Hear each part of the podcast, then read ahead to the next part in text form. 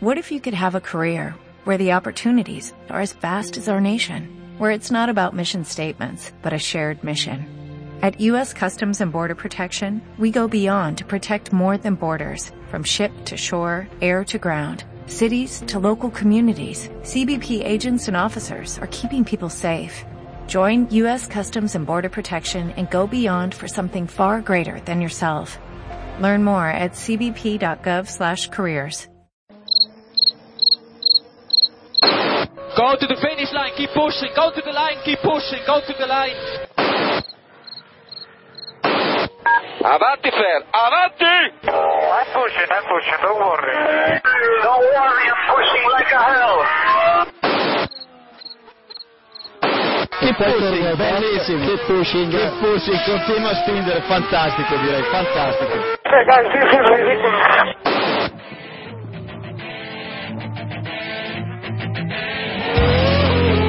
Comienza Keep Pushing, tu podcast de Fórmula 1.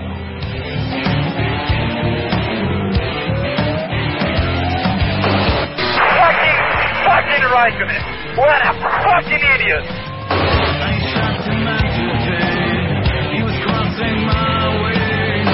So give me a full power then. Just let me alone, I know what to do.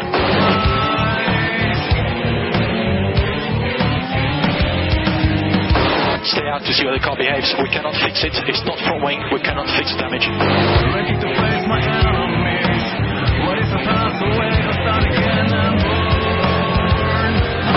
think you have to leave a space. All the time you have to leave a space.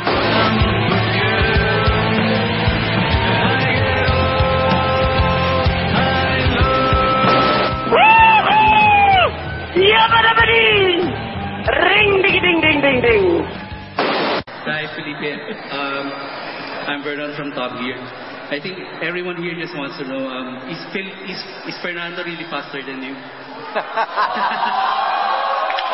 hold on, hold on, hold on, hold on. No.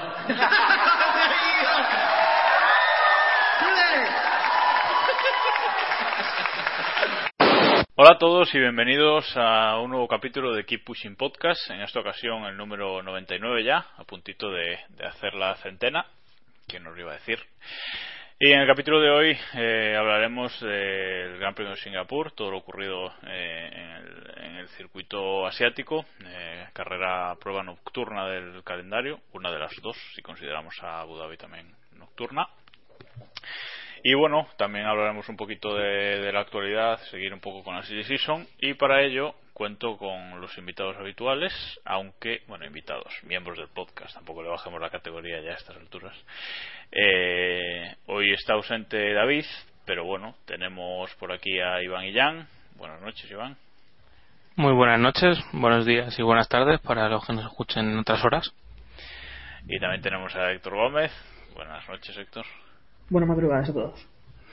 Y por último está Diego Otero. ¿Qué tal, Diego? Hola, buenas tardes. Yo a los de las noches y a los de las mañanas no, no les saludo. Yo solo a los de las tardes. Vale, como, como debe ser. Bueno, un gran premio de Singapur que ya me diréis qué, qué os ha parecido así en general mmm, para un servidor que por cierto Jacobo Vidal que no me he presentado eh, para un servidor ha sido una carrera bastante aburrida otra vez eh, con sí con ese glamour y ese y ese no sé qué de ser la carrera nocturna de lucecitas y tal pero yo creo que ha sido un gran premio eh, bastante en la línea de Spa y Monza por lo menos hasta antes del, del safety car. No sé cómo lo visteis vosotros eh, Héctor. No estoy de acuerdo. ya, ya, ya, no hombre eh, fue, una, fue una carrera larga eso sí fue muy larga pero es que como siempre en Singapur rozamos las dos horas o, llegamos, creo, en la última vuelta estaríamos ya en las dos horas. Y lo que pasa es que sí gané un poco la cosa es explicar la estrategia, que había estrategias diferentes, que en las anteriores carreras eso no lo vimos, al menos. Y luego el final de la carrera también estuvo un poco animado por, por eso, porque había gente de diferentes estrategias, bajaron los ritmos y vimos un poco de lucha al final, que al final estábamos todos deseando que se acabara la carrera y al final es cuando se animó todos un poco, si durara dos vueltas más, o al menos me pasa a mí eso, no sé, no sé vosotros. Diego. Hombre, yo hubiese preferido que durase 30 menos, pero. Eh, yo también. un, no sé, yo, para mí, gran premio coñazo. No es un circuito que me guste especialmente. Y, y eso, si, le, si a España, si el aburrimiento que tuvimos en España y en Monza le sumas un circuito soso, pues eso, nada, no mucho más allá. La, el final de carrera tuvo un poco su gracia, pero llegar hasta ese final de carrera era para valientes. Creo recordar, recordar que Iván dijo en, eh, en la previa que el de Singapur era un circuito que no le desagradaba demasiado. Y me, no me desagrada. Lo que sí me desagrada es este rollo de neumáticos y, y no sé, y poco arriesgar que, que tiene que tiene Pirelli que convierte las carreras en un poco aburridas. De hecho, eso fue lo único que trajo la emoción a la carrera el final, que el safety car provocó que hubiera varias estrategias distintas, porque si no, yo creo que no hubiéramos visto absolutamente nada más que un trenecito. Es que el problema también fuese que no había adelantamientos, teníamos los pilotos pegados a, a tiro de DRS y, y, era imposible adelantar. Y aparte que te salías de la trazada y te encontrabas con los restos estos de Pirelli por ahí por la pista que era imposible. Era imposible y sobre, sobre todo yo creo que no se puede acusar al circuito de, de provocar esta carrera cuando en, en España y en Monza las semanas anteriores hemos tenido bastantes carreras, o sea, digamos tres carreras bastante aburridas. Bueno, comentaba David en Twitter ayer, creo, o esta mañana, eh, ese tema de acortar el Gran Premio de Singapur. Es, la carrera normalmente que más dura de, de la temporada, casi las dos horas eh, completas. Eh, pero claro, bueno, él, él, contaba de reducirlo a 10 vueltas, ¿no? Por ejemplo. Eh, lo que pasa es que a día de hoy es complicado, ¿no? El circuito es así como, como Mónaco en cuanto a, a que es urbano y, y de vueltas lentas, eh, pero es que Mónaco es el único circuito del único Gran Premio del calendario en el que se permite menos de hacer menos de 300 kilómetros en, en la carrera. Eh, entonces es un poco complicado reducirlo. No no creo que Singapur merezca una excepción o no sé no sé cómo si veis factible reducir el, el número de vueltas del Gran Premio. Hombre, yo creo que sería lo suyo. No, no, entiendo muy bien por qué no se hace y no entiendo muy bien por qué solo tiene que ser en, en Mónaco. Yo creo que una carrera y más esta, que es una de las más físicas del año, eh, merece que, que se, se haga en su longitud normal, por así decirlo. Ayer vimos a, a los pilotos que eh, cuando se bajaron del coche estaban todos más para allá que para acá. Estaban un poco... Excepto Se veía bastante fresco. Pero menos mal que es nocturno. Imaginaros esto en Malasia a mediodía. Claro, claro. Eso es, es una exigencia física muy importante. Es que al final, si quieres hacer un circuito peculiar, vamos a decir, como es Singapur, circuito urbano, que buscas el espectáculo, buscas el glamour, luego no puedes pretender exigirle lo mismo en cuanto a duración y demás que a circuitos que ya están pensados para eso. Es, decir, es un circuito más lento y no tiene mucho sentido que dure tantísimas vueltas. Además, más en un circuito como este, que siempre o casi siempre tenemos safety car y sabes que eso va a alargar aún más la carrera. Si quieres mantener un límite de dos horas, no tiene mucho sentido que pongas 61 vueltas, que es muy complicado llegar a terminarlas. Bueno, veo que, que, a ninguno os importaría que se redujese un poco la, la duración de, de, la carrera. Sí, a más de uno yo creo que le, eh, ni se lo redujeran a cero, ¿no? Sí, no yo, yo lo reduciré, yo 61 vueltas lo veo un buen número para reducir, pero bueno. No, a ver, personalmente tampoco me gustaría que se quitara del todo Singapur del calendario. Es un, como gran premio, ya lo decía en la previa, como gran premio me parece espectacular. Lo que pasa es que luego la carrera, claro, si no se dan las circunstancias como no se dieron este fin de semana, pues se hace un poco bastante aburrido. Pero bueno. Pero bueno, es que tampoco, tampoco, perdona Jacobo, tampoco es culpa del circuito, porque es lo que dices antes, que también hemos, hemos visto carreras similares en Monza y, y Spa. No, no, por, eso, son, por, eso digo, por eso digo que se deben dar las, que yo no lo quitaría del calendario, pero que se deben dar las condiciones o varios safety o, no sé, degradación de neumáticos, etcétera, para que sea un ah, poco... En un, circuito, en un circuito como este, o le das un Red Bull a Maldonado o no... Hombre, no hay... eso tendría su punto, pero oye... no sé yo si vendería muchas mejor, plantas. mejor 6 Red Bull, que se lleva 6 Red Bull hacia la carrera y ya está. Hay que bueno. decir que, que, reducirlo al nivel de Mónaco, que son 260 kilómetros en vez de 305, que es lo normal, eh, dejaría el, el, el, Gran Premio 51 vueltas, o sea, es lo que ha comentado David. Perfecto. Eso es. Pues sería perfecto, la verdad. Bueno, de momento parece que no se lo plantea Bernie, ya veremos tienen contrato todavía por muchos años en, con Singapur, así que ya veremos en el futuro. Pasamos ya a hablar de los mejores y de los peores eh, de este Gran Premio para nosotros. Eh, empezamos por los mejores y, como no podía ser de otra forma, tenemos que, que empezar por un hombre que aplastó a todos sus rivales este fin de semana, se sacó la chorra, como leía por Twitter ayer, etcétera, etcétera, los vapuleó, eh, bueno, con tiempos de vuelta dos segundos más rápidos que cualquiera de sus rivales. Sebastián Vettel, ganador de la carrera, su tercer Grand Challenge, creo, de su carrera. Eh, hizo la pole, lideró todas las vueltas de carrera, hizo la vuelta rápida y ganó la carrera. Eh, incontestable Vettel este fin de semana y ya huele mucho, si no olía todavía a tetracampeón del mundo. Eh, Diego, ¿cómo viste a Sebastián Vettel este fin de semana? Don Sebastián Eh, Vettel.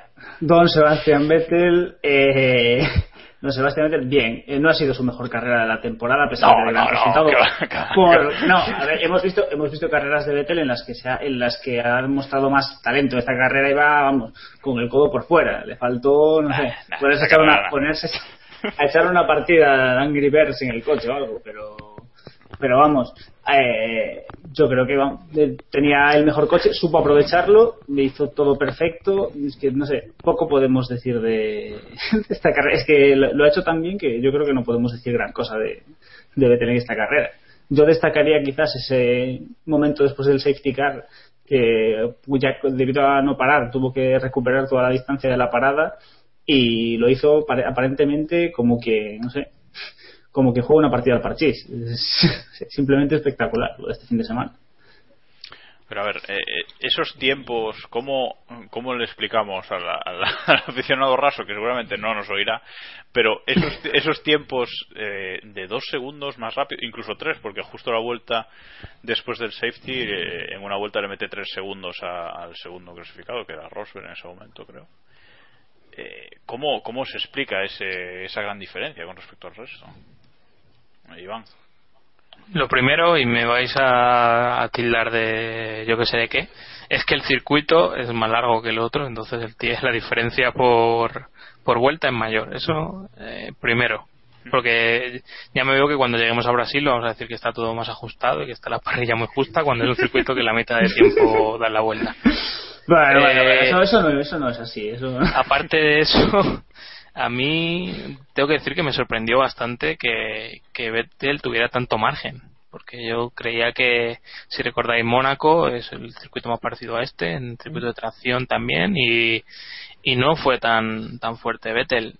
La verdad es que es difícil de, de ver una, una superioridad eh, como la que tuvo tanto el sábado, que no le hizo falta hacer una, una segunda vuelta para, para conseguir la pole, como el domingo. Y después de, haber hecho lo que a mí me pareció el, el momento clave de, la carrera, cuando Rosberg le gana el interior en la salida, pero Vettel es capaz de tener esa sangre fría, de aguantar y, y hacerse con la, con la primera posición que también me extrañó que lo hiciera ahí en la primera vuelta porque podía perfectamente haber aguantado y parece que con el con la diferencia de, de rendimiento que había le podía haber pasado en cualquier vuelta Sí, yo creo que con esa con esa superioridad tan grande que Rosberg se hubiese puesto primero eh, en la primera vuelta no, no habría pasado nada. Quizás le habría fastidiado el Gran Challenge, eso sí, pero por el resto no habría tenido problema.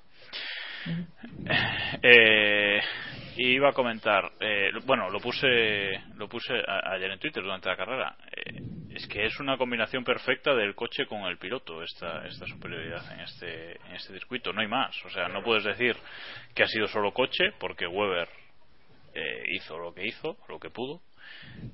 Y tampoco vas a decir que es solo piloto dos segundos por vuelta. Me parecería demasiado. No sé. Héctor, ¿tú cómo viste la carrera de, de Vettel? Pues preguntabas que cómo se explica. Pues, que ¿cómo le explicamos esto al aficionado raso? Pues que nos lo explican a nosotros, porque fue, fue impresionante. Y el problema que yo veo es que no es que Vettel se sacara la chorra como decías en esta carrera, sino es que yo creo que se le va a estar sacando hasta que termine el mundial. Porque vamos, eh, yo veo Verás dos Grand cuando llegue Challenges más seguros. Verás Suzuka. Sí, sí, sí. Por ejemplo, que como decía Iván, este no es el circuito que en principio mejor se le debería dar a, a Red Bull. Era un circuito donde todos pensábamos que Mercedes podía, podía estar ahí arriba, podía luchar por la victoria. Bueno, y al final Rosberg más o menos, pero, pero luego tras ese explicar ya vimos que, que ritmo era impresionante. Y es que además eh, la estrategia, se podría decir que la estrategia acertada no fue la que hizo Vettel, pero es que aún así les sobró, fue acertada porque, porque podían hacerlo, pero vamos, que, que vimos que todos los que iban con esa estrategia al final cayeron. Impresionante ritmo, es que era brutal. No fuera sí, gana, gana, con 30 segundos además y hay que pensar que la, que la vuelta 30, que es mitad de carrera, estaban bajo safety car, o sea que la, esa diferencia la ha marcado en esos en esos últimos en estas últimas 30 vueltas. Claro, si no ha llegado el safety car, eh, el minuto yo creo que no se salva a nadie.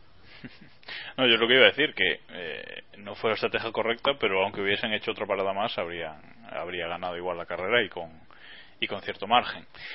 Y dicen las malas lenguas que desde ayer que acabó la carrera estoy escuchando que Vettel no dio todo su nivel todavía en, carrera, o sea que se vio tan superior que no le hizo falta ir, a, ir al límite, ¿no? Con lo cual no sé si os lo creéis o, si no es que no sé hasta dónde podía haber, por, por radio sí que estaban todo el rato lo que recalcaron dos o tres veces fue la disciplina como muy disciplinado mucha disciplina como eh, que por no obedecía ¿no? lo que lo que estaban comentando y sí que parece que, que por radio le comentaban que en algunas fases porque tampoco era necesario lo que pasa es que yo sí que creo que en esos momentos en los que sacaba dos segundos estaba sacando el máximo de monoplaza. Vamos, es que no puedo pensar otra cosa. No, pero eh, justo en ese momento le pinchan una radio y, su ingeniero le dice muy bien estás haciendo lo que necesitamos, ¿sabes? O sea, eh, si fuera el límite a él siempre siempre le paran. A Vettel siempre le, ¿sabes? Le, le aminoran un poco sus ansias, no sé.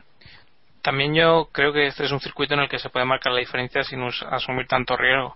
Y vais a pensar que estoy loco porque tiene que pasar muy cerca del muro. Pero en cuanto hay tantas curvas y tantas curvas de tracción, al final el coche es el que, y el estado de tus neumáticos, que también Vettel lo hizo bien guardándose un juego de neumáticos para el final, que fue parte de, de lo que le permitió hacer tanta ventaja al final eh, es, es que eh, prácticamente con, con, el simple control del coche eh, puedes marcar una diferencia y el estado de tu neumático marcas una diferencia más allá de, de buscar los límites. O sea, yo creo que fue eso la, la clave del fin de semana. Vettel daría con unos reglajes espectaculares y el, el Red Bull estaría a un nivel bastante alto. Bueno, pues dejamos a, a atrás ya, si queréis, a ver, o nos deja él a nosotros atrás, mejor dicho, y pasamos a, comentar el segundo de, los mejores, eh, Fernando Alonso, segundo también en, el podio. Eh, bueno, una clasificación bastante mala, otra vez, no, ya empieza a no ser raro en Fernando. Salió séptimo detrás de Massa, si no me equivoco, eh, pero eh, hizo una espectacular salida y en la segunda curva estaba tercero, eh, arriesgando bastante por fuera de en la primera curva, pero bueno, eso le valió eh, al final subir al podio en segunda posición por tercer Gran Premio consecutivo, por detrás de Vettel creo, y cuarta vez en la temporada que esto ocurre y bueno, una carrera que también gracias a, la estrategia de Ferrari de decidir eh, parar con el safety car, poner neumáticos eh, medios nuevos y hasta el final. Perdió dos posiciones con, con esa estrategia, pero pudo hasta el final, pararon los de delante y acabó segundo. Eh, Héctor, ¿qué nos cuentas de la carrera de Alonso? Pues sí, es que además son estrategias un poco raras de Ferrari que en principio creo que todos pensábamos que eran equivocadas. Y es que además pensando en Ferrari pues dices, la han vuelto a hacer. Y lo vimos en la primera parada también, por ejemplo, que, Alonso sale por detrás de Di Resta y se pone ahí a perder tiempo. Eh, y si no es por el segundo sexticar, yo creo que más que la tercera posición hubiera sido imposible. Eh, luego sí que le ayuda, le ayuda a sexticar, luego se ve que la sexta estrategia acertada, pero creo que nadie confiaba en, en que iba a ser esa. Además, ves como, como Red Bull sí que deja a Vettel en la pista y Red Bull no suele fallar.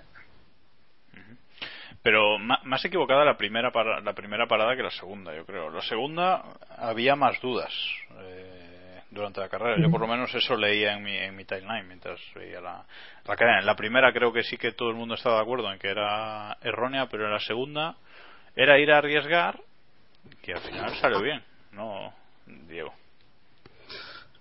Difícil, o sea, al final Ferrari tenía que hacer algo un poco diferente. Si sabía que si jugaba a lo mismo, a lo mismo no le iba a salir bien, intentaron hacer algo un poco distinto y, tuvieron suerte. También eso, Fernando hizo una gran carrera, hizo todo lo que podía hacer y bueno, se llevó el mejor resultado posible, incluso más del mejor resultado posible, porque lo normal, visto el rendimiento del Red Bull, hubiese sido un doblete de Vettel Weber, pero bueno, gran carrera de español y si no fuese por lo que ha dicho Domenicali estos días, diría que un error. Yo creo que Alonso casi debería haber hecho un peor resultado a ver si Ferrari se decidía a tirar este año, pero parece que por fin han tomado la decisión y se van a centrar en 2014. Así que gran, excelente carrera de Fernando. Sí, según Domenicali ha dicho hoy que el 99% de sus recursos se van a centrar ya en 2014 y, y ya era hora. Bueno, 36 vueltas con los neumáticos medios al final de la carrera. Increíble, hacía tiempo que no veíamos esto de los Pirelli, ¿no, Iván? Iván. Alonso la clavó, la verdad que estuvo perfecto. No tuvo problemas para llevarlos a meta y fue difícil porque hubo bastantes pilotos que no fueron capaces de, de lo mismo. Yo creo que fue arriesgada la estrategia de Ferrari, pero acertaron y hay que decirlo igual que lo decimos cuando la cagan. Bueno, ¿y qué me decís de ese incidente final? Acaba la carrera, el coche de Weber eh, se incendia eh, y Alonso se para a recogerlo. Eh, Weber cruza la pista, es casi atropellado por eh, Rosberg y no sé. Y luego eh, Hamilton casi se come el, Ferrari y por eso luego fueron llevaron una reprimenda tanto Alonso como Weber que en el caso de Weber acarrea además penalización de exposiciones en, Corea. ¿cómo visteis el asunto de, del taxi? Eh, no sé, el que quiera Diego. El, el taxi no me, el taxi en sí no me parece mal. Me parece mal lo que hizo Weber para, para cruzando la pista y bueno, quien haya visto las imágenes sabrá, sabrá que estuvo cerca de, de acabar con, con alguna que otra herida. No sé, a mí me parece una sanción justa, en especial a, a Weber, no tanto a Alonso, que no él simplemente lo recogió, aunque paró donde no debía, pero vamos, desde luego es una sanción, es una acción que merecía una sanción como mínimo la reprimenda que se han llevado. Eh, en un primer momento parecía, bueno, gracioso lo de Alemania 2011 al revés, pero luego cuando salió el, eh, el otro vídeo, sanciones justas, ¿no, Iván? Sin duda, yo creo que no una vez visto ese vídeo no cabe otra cosa. Eh, se puede sacar mucho de contexto y decir que Alonso, que a Weber por subirse en el coche de Alonso le han metido disposiciones para el siguiente Gran Premio. Eso es una mentira. He leído, titular, he leído titulares así hoy. O sea. Claro, es que eso es, eso es lo que queda y al aficionado medio al final lo que le va a quedar es eso y es, y es o sea, completamente falso. Yo creo que, que hay que dejar claro que la sanción es justa, la reprimenda para los dos. Primero Weber porque los comisarios no le dejaron cruzar la, la pista y se lo pasó por el forro, que eso me parece que merece más de una reprimenda, pero bueno y Alonso por parar paró en medio. Yo creo que puede haber parado en, otro lado y sin arriesgar tanto. Eh, también la gente está haciendo mucha gracia con, con subir fotos antiguas y tal. Oye hace 30 años igual que la gente hacía eso eh, nuestros padres iban en coches sin cinturón de seguridad y demás así que bueno si cualquiera de los que sube la foto que, que vayan se cojan un Renault 5 de los de hace 30 años y se vayan sin cinturón de seguridad a ver qué tal les va Correcto. Héctor, ¿algo que añadir? No, eh, poco más. Eh, sí, lo comentaba Iván, que, la sanción es justa por eso mismo, porque es simplemente una reprimenda que, que en otras ocasiones decimos, oh, esto, una reprimenda por esto. Bueno, es que eh, aquí es lo mismo, es una reprimenda, lo que pasa es que Weber ya lleva tres, se añade al, al casillero, entonces son disposiciones, pero vamos, que una reprimenda es bastante justa para, para el riesgo que, que tuvo que cometió Weber. Es que personalmente a mí me parece que está mejor impuesta una reprimenda por esto que por otras gilipolleces que hemos visto antes. Sin duda, sin duda, pero vamos. Porque ponte que Hamilton está mirando el display o hablando por la radio y se lo lleva por delante. ¿Qué estaríamos hablando ahora? Sí, sí. Y faltó nada, ¿eh? Nada y menos. Uh -huh. que, que, no, que no haya visto el vídeo que, que lo busque porque no estamos exagerando. No, y si, si, si un lo de Hamilton, si se llega a comer el Ferrari, aún bueno, porque no iba a demasiada velocidad, aunque va, siguen yendo rápido en esa vuelta, pero me parece mucho más peligroso lo de Rosberg, que pasa le pasa a 10 centímetros de la pierna a, a Weber cuando se está montando en el, en el coche, ¿no? O sea que culpa de Rosberg ninguna, por supuesto, faltaría más. Bueno, vamos ya con el tercer y último mejor que hemos elegido para, para esta carrera, aunque no sé si aquí estamos todos de acuerdo, y es el tercer hombre en el podio, Kimi Raikkonen. Eh. Ahí se le ve el plumero a cierto miembro del podcast con ese botón. Eh, a- el sábado eh, nos enteramos de que tenía fuertes dolores de espalda, aún así participó en la, en la clasificación, eh, haciendo, eh, a ver, quedó, salía el 13. Décimo tercero. Sí, señor, salía el décimo tercero. Eh, pero aún así participó en la, en la carrera, una carrera tan dura y con dolores de espalda, pues no me quiero imaginar lo que habrá sufrido dentro del cockpit. Pero al final, Kimi haciendo lo de siempre, aguantando ahí, al final de las carreras siempre, siempre está arriba, tercero, un, un podio más, eh, gran carrera de, del finlandés. A ver, Diego, tras esos aplausos, ¿qué tienes que decir de, de Kimi? Te- tengo que decir antes de nada que no he sido yo el que lo ha puesto entre los mejores, así que me, me lavo las manos en el asunto, pero no, hombre, una gran carrera de, de Kimi, sobre todo por el, por el dolor de espalda. Aunque luego él dijo que, que no era nada y que no y que no sé qué, hombre, siempre es algo a destacar. Salió tercero, le hacía falta un buen resultado, venía de un par de carreras en las que no, no hacía nada destacable, destacado y oye, un podio siempre viene bien para celebrar ese fichaje por, por el equipo de rojo y gran carrera, no sé. Quizás me decepcionó un poco en la clasificación, pero sabiendo que estaba lesionado tampoco le podíamos pedir mucho más, la verdad. Eh, ¿Esperabais esto en, la carrera? ¿Esperabais esto de Kimi? Yo, yo sinceramente pensaba que no iba a acabar la carrera, Héctor. Sí, eh, y además también vimos en el podio, bueno, que tampoco es que Raikkonen nunca sea muy expresivo, pero se le veía una cara un poco eh, de, dolor, o no sé si decir, no se le veía muy, muy contento. Eh, esperamos una carrera eh, perfecta, acertaron también con la estrategia, estuvo, estuvo bien y, rápido y al final pues eh, subió al podio quitándole también esa posición a, a pilotos también que estaban ahí arriba como, como por ejemplo Baton. Iván. Sí, yo estoy con Jacobo. Creo que pocos hubieran apostado con que hubiera acabado arriba, más después de verle el sábado. Lo que decía Héctor, aparte del decimotercer puesto, eh, cuando se bajó del coche, yo creo que se podía ironizar o se podía bromear mucho con que iba muy serio con las gafas de sol, pero se le veía la, la cara de, de cansancio y de paliza que, que llevaba encima, que el dolor era, era importante. Y hay que también comentar sobre Raikkonen el ácido táctico de, Lotus. Quizá por, por suerte o no sé cómo decirlo, porque Raikkonen fue uno de los primeros que paró en, en, las, en las primeras vueltas, creo que para la vuelta 9. Y entonces ya cuando apareció el safety car ya era, era estaba su ventana abierta para la, segunda parada. Se aprovechó un poco de tanto de los abandonos de, de Grosjean como de, de calabro de, los Mercedes que ya hablaremos luego. Menuda menudo fallo estratégico que, que tuvieron y, y que al final se hizo con una tercera posición que muchas veces decimos que Lotus no saca el rendimiento de- del coche que, que merece pero yo creo que esta vez sí que sí que sacó más de lo que de lo que merecía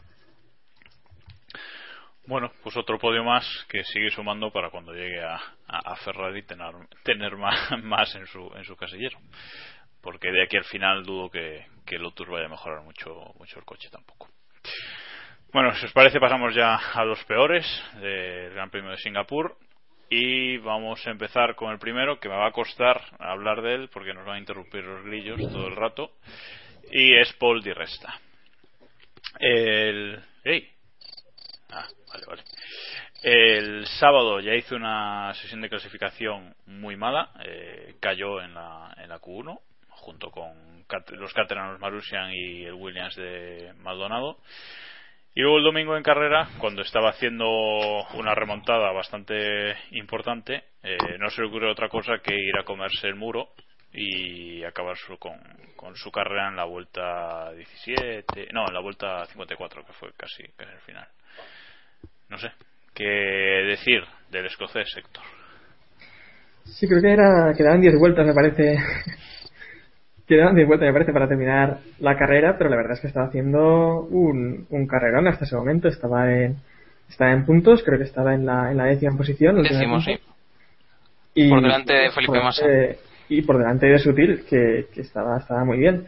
Luego tiene este problema que eh, vi unas declaraciones suyas en las que decía que bueno, había tomado la curva de, la misma forma que siempre y, y, pensaba que había sido algún problema en el coche que, que sonaba de excusa también, hay que decirlo. Problema de coche en su cerebro, Pero bueno, que hasta ese momento estaba haciendo una, una gran carrera. Están los peores por el accidente, pero, pero bueno, que por el resto estuvo bien. Sí, están los peores por haber estropeado precisamente su gran carrera. y, y llenar el final de la, de, la carrera con la incógnita de si saldría un segundo safety o, o no. ¿no? Es, es el, un poquito la, la, clave. Iván, como viste a, a Paul. Pues la verdad es que estaba haciendo, como comentabais, una buena carrera después de lo mal que, que había calificado el, el sábado. Pero los Force Indian no acaban de, de recuperar el ritmo que, que tenían. Sutil puntuó, pero hay que tener en cuenta que, que tuvimos una carrera con bastantes abandonos arriba. El Toro Rosso yo creo que está por encima de ellos incluso. McLaren ya está bastante por encima. Grosjean también abandonó que eh, no le hemos metido en los mejores, pero yo creo que a lo mejor también lo merecía. Así que, bueno, lo hizo bien, pero claro, lo bueno que tiene Singapur es que penaliza el error, eso está claro. Y otro que, que, fue penalizado por un error y bastante gordo fue Daniel Ricciardo, que en la vuelta, vamos a ver, en la vuelta 23 eh, no se le ocurre otra cosa que estamparse contra el muro a la entrada del, bueno, del túnel, podríamos decir, entre comillas, que es lugar habitual de, de accidentes. Ahí hemos visto a HRTs empotrados en las últimas temporadas. Eh, que no, no por nada, sino porque se me viene a la mente esa imagen. Eh, y como el piloto para HRT también. Bueno, en fin.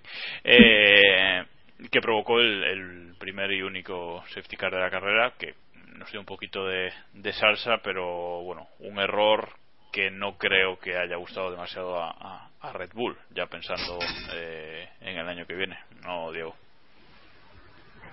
Pues, hombre, yo, yo lo primero que pensé es que a lo mejor Ricardo estaba intentando hacer un elsiño por su cuenta, a ver si, a, ver, ganaba, si, a ver si, si, ganaba Vettel, ¿no? ¿O, o qué? No sé.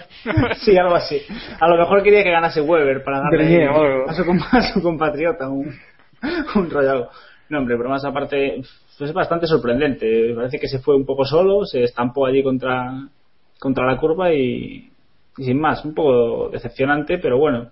Hasta ahora está haciendo unas buenas carreras, está dándole bastante a su compañero de equipo y creo que pocos lo esperábamos, así que, bueno, ahí a ver qué, a ver cómo acaba la temporada y cómo empieza la siguiente.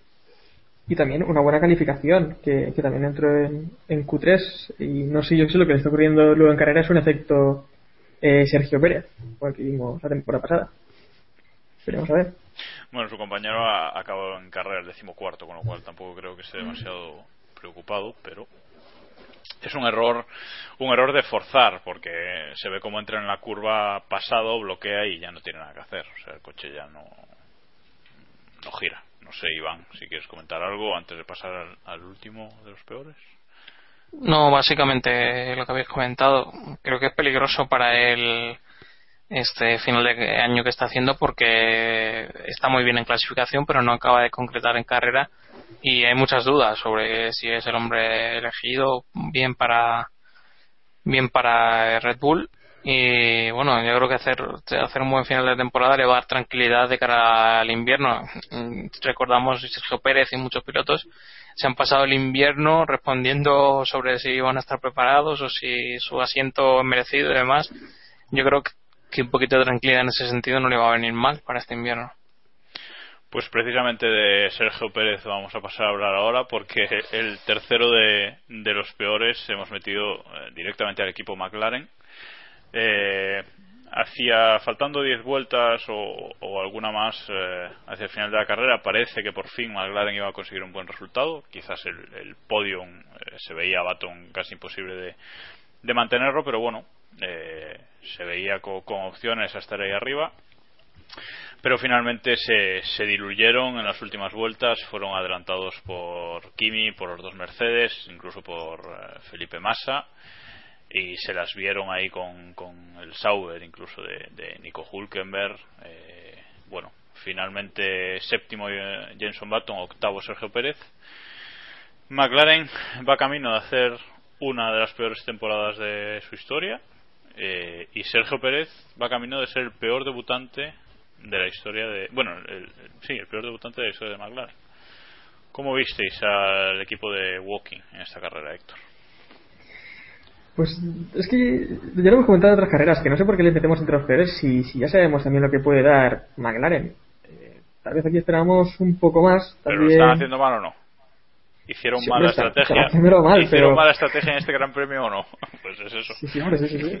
Y, y sobre todo es que eh, confiamos en Baton y decimos, no, es Baton a punto de llegar al podio consiguió un resultado para McLaren ya, pero es que el piloto que había llegado a McLaren para conseguir ese tipo de resultados era Sergio Pérez. Y Sergio Pérez el domingo estuvo el decimocuarto, decimoquinto. Eh, un Diven eh, se quedó en la Q2. Y, y vamos, no llegan los Sí, resultados. Sergio Pérez salió salía decimocuarto. Sí. no llegan los resultados. Eh, Sergio Pérez tampoco despunta un poco o supera a Baton, que, era, que es lo esperado.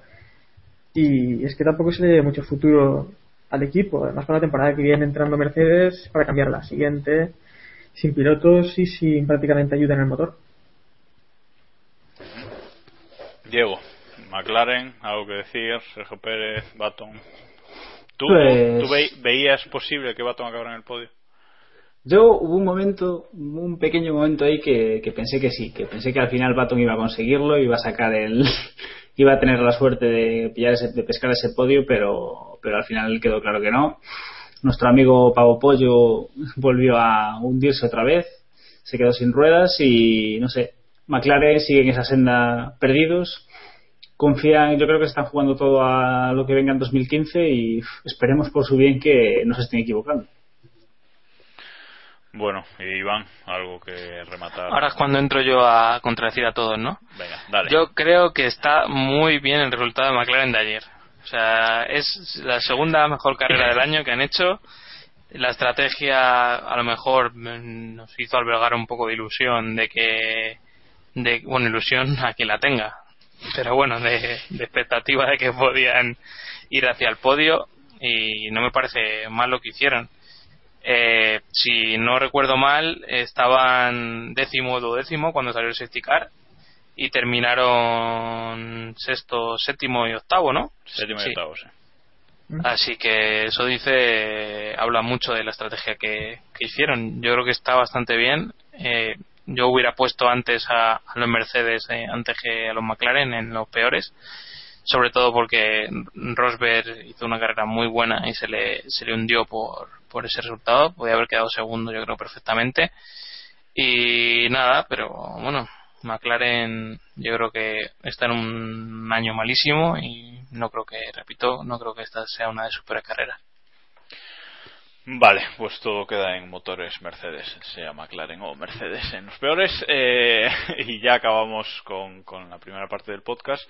Aunque dos comentarios antes de pasar ya a- al mundialito. Eh, Felipe Massa, desde que no, no lo estoy metiendo en los peores ni nada, es simplemente comentario. Felipe Massa, desde que no ayuda a Fernando Alonso, le va mucho mejor.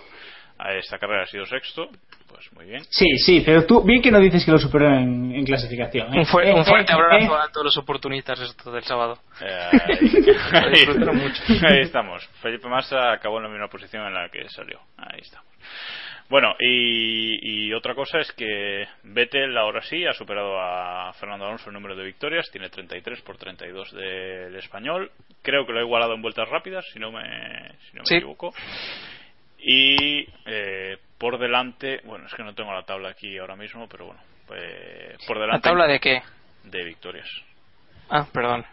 No, y la de campeonatos solo le van a quedar por delante. eh, Pues la de victorias te lo digo ahora mismo. A ver. Creo que cuarto. No, cuarto, sí. 91, 91 Schumacher, 51 Sí, el, no, malo, por- el malo de Sena, 41 el bueno de Sena. Vale. Eh, pues ahí está, solo tiene ya a cuatro pilotos por delante. Alcanzar a Shumi se ve tarea. A tres pilotos por delante. Alcanzar a Shumi se ve tarea complicada, pero eh, alcanzar a los otros dos no. no. No, aquí por sobre orden, todo, aquí por orden. sobre todo si tiene pensado fichar, a, fichar por Ferrari. Sí, bueno, sí, que lo haga antes de llegar a Ferrari. Eso, eso está claro. Aquí por orden, tiene que conseguir Bueno, bueno, a ver, tenemos que hay, hay que tener en cuenta que, que Vettel es un tío con criterio, probablemente llegue a Ferrari exigiendo que saquen de ella de la rosa y además gafes. Entonces, a lo mejor ahí la cosa empieza a remontar. Pero entonces tiene que vaciar Maranello. Eso no sé yo si. a Eso, lo mejor pinta de rojo el Red Bull y ya está. Eso Tiene que hacer un Lauda. Sí, sí, sí. Correcto, llegar allí, quítame esto del coche, quítame aquello, y ya está. El tío ese de las gafas, me lo sacas del box, por favor. que se vaya. Bueno, y, y otro tema menos gracioso es que, eh, una vez más, en un país diferente más, eh, Sebastián Vettel ha sido pitado en el podium, ya no solo cuando sube al podium, recoge el trofeo, etcétera, sino eh, ya cuando le hacen la entrevista posterior al podio, que eso realmente es, es muy molesto. Ya no es que sea falta de educación, sino que es eh, muy molesto incluso para, para los espectadores y, y para todos. Él dice que le da igual, que va a decir, si dice que le importa, pues se lo van a hacer más. Pero no sé. ¿Qué pensáis a- al respecto, Diego? Eh, ¿Cómo ves estos abucheos? ¿Por qué piensas que se producen? que eh, hombre me parece un poco triste pero bueno lo hemos visto recientemente en muchas ocasiones lo vimos con cuando con Hamilton cuando Fernando dejó McLaren lo hemos visto con Fernando cuando ganaba Schumacher en Monza es un poco Bueno, pero lo de, lo de lo de Hamilton quizás era solo en España, pero es que esto es Sí, eh, bueno. menos excepto en Alemania es en eh, en casi todos los países. A mí me Yo- resulta un poco no sé. Ojo, y Yo creo que- Japón, y Ja- en Japón no le van a silbar. seguro. No, en Japón, en Japón no le van a silbar seguro, pero yo creo que son que a la, salvo a los fans del propio piloto quizás les aburre eh, o sin quizás les aburrirá el dominio que está teniendo Vettel en estos últimos años y no sé, es una forma de expresar su frustración o no sé. A mí no a mí me parece algo un poco triste, pero bueno, ellos tampoco podemos controlar lo que hace y deja de hacer la gente. Dicen que, bueno, dicen, lo, leí ayer, no sé si es verdad o era una coña, que es un grupo de gente que va que va siguiendo a todos los grandes premios para abucharle. No sé cuánto tiene de verdad o mentira, pero si fue si es así Pagado por Florentino Pérez también. Paga. Dicen, dicen que dicen que van disfrazados de samuráis y que hay uno que lleva una máscara de Aníbal Lecter, no sé por qué, pero Vale, correcto. Con ese comentario podemos pasar ya No, no, al eh, yo, quería comentar una cosa. Sí. Eh, ¿Creéis en realidad que son abucheos a Vettel? En realidad, porque también eh, leía en, en un foro Sí, alemán que leía en un foro alemán eh, que algunos alemanes piensan que en realidad no es contra Vettel, sino es contra cómo se ha hecho el campeonato. Eh, por, por el cambio de, de normativa, por el cambio, bueno, quiero decir, el cambio de, de Pirelli y por cómo está beneficiado más que, que Red Bull domine. Y entonces pensaban que no era contra exactamente Vettel, sino un poco contra, No, contra yo- toda esta temporada. Yo, yo creo Sí, que no, porque sí, Vettel, sí. Vettel ya ganó en Malasia y en Malasia ya le abucharon. Sí, no, ahí la gente está harta de que Vettel gane, sin más. La gente está aburrida de ver siempre a Sebastián ganar. Y pues eso, le silban. Eh, Mejor eso que que le tiren piedras o algo. hombre, pues eh, no sé. No sé yo lo que va a pasar. Como, como siga la cosa así, yo es que ya me espero de todo. Vettel puede estar tranquilo que la semana que viene en Corea no le va a silbar nadie. No, eso- No lo creo. No, no, eh, cuidado, eh. Cuidado, que a lo mejor van ahí los dos espectadores y, y se la lían, eh. Con unas bubucelas o algo. O- Otra teoría también, otra cosa también que comentaban en, en Sky es que tal vez venían los, los abucheos porque, bueno, esto después hemos visto que no por el vídeo después de Weber, pero decían que a lo mejor se había encontrado con Weber en la pista y Vettel no había parado y Alonso sí, de ahí los abucheos a Vettel y Bueno, los aplausos a, a Alonso. Pero bueno, ¿Tú crees que la gente de, de, la pista se va a dar cuenta de eso? Pero vamos a ver. Si a duras penas puedes saber en la pista si quién va primero y quién va segundo. la gente de esa curva a lo mejor. A Sí, ver, eso lo pero en Sky, eso es eso buscar excusas a los abucheos, porque eh, también en Spa se decía que era por los de Shell, los abucheos, y cierto que después al final sí, pero al principio eh, ya le abucharon y no había nadie todavía de Shell colgado, ¿sabes? A protestas. Yo creo que es buscar excusas. Los abucheos son a Vettel, o sea, yo creo que está que eso está, está claro. Ahora, el motivo, pues yo lo entiendo un poco menos, pero, pero bueno. Es que en Singapur ya es muy extraño porque en Monza bien, porque sabemos que silban a cualquiera, pero en Singapur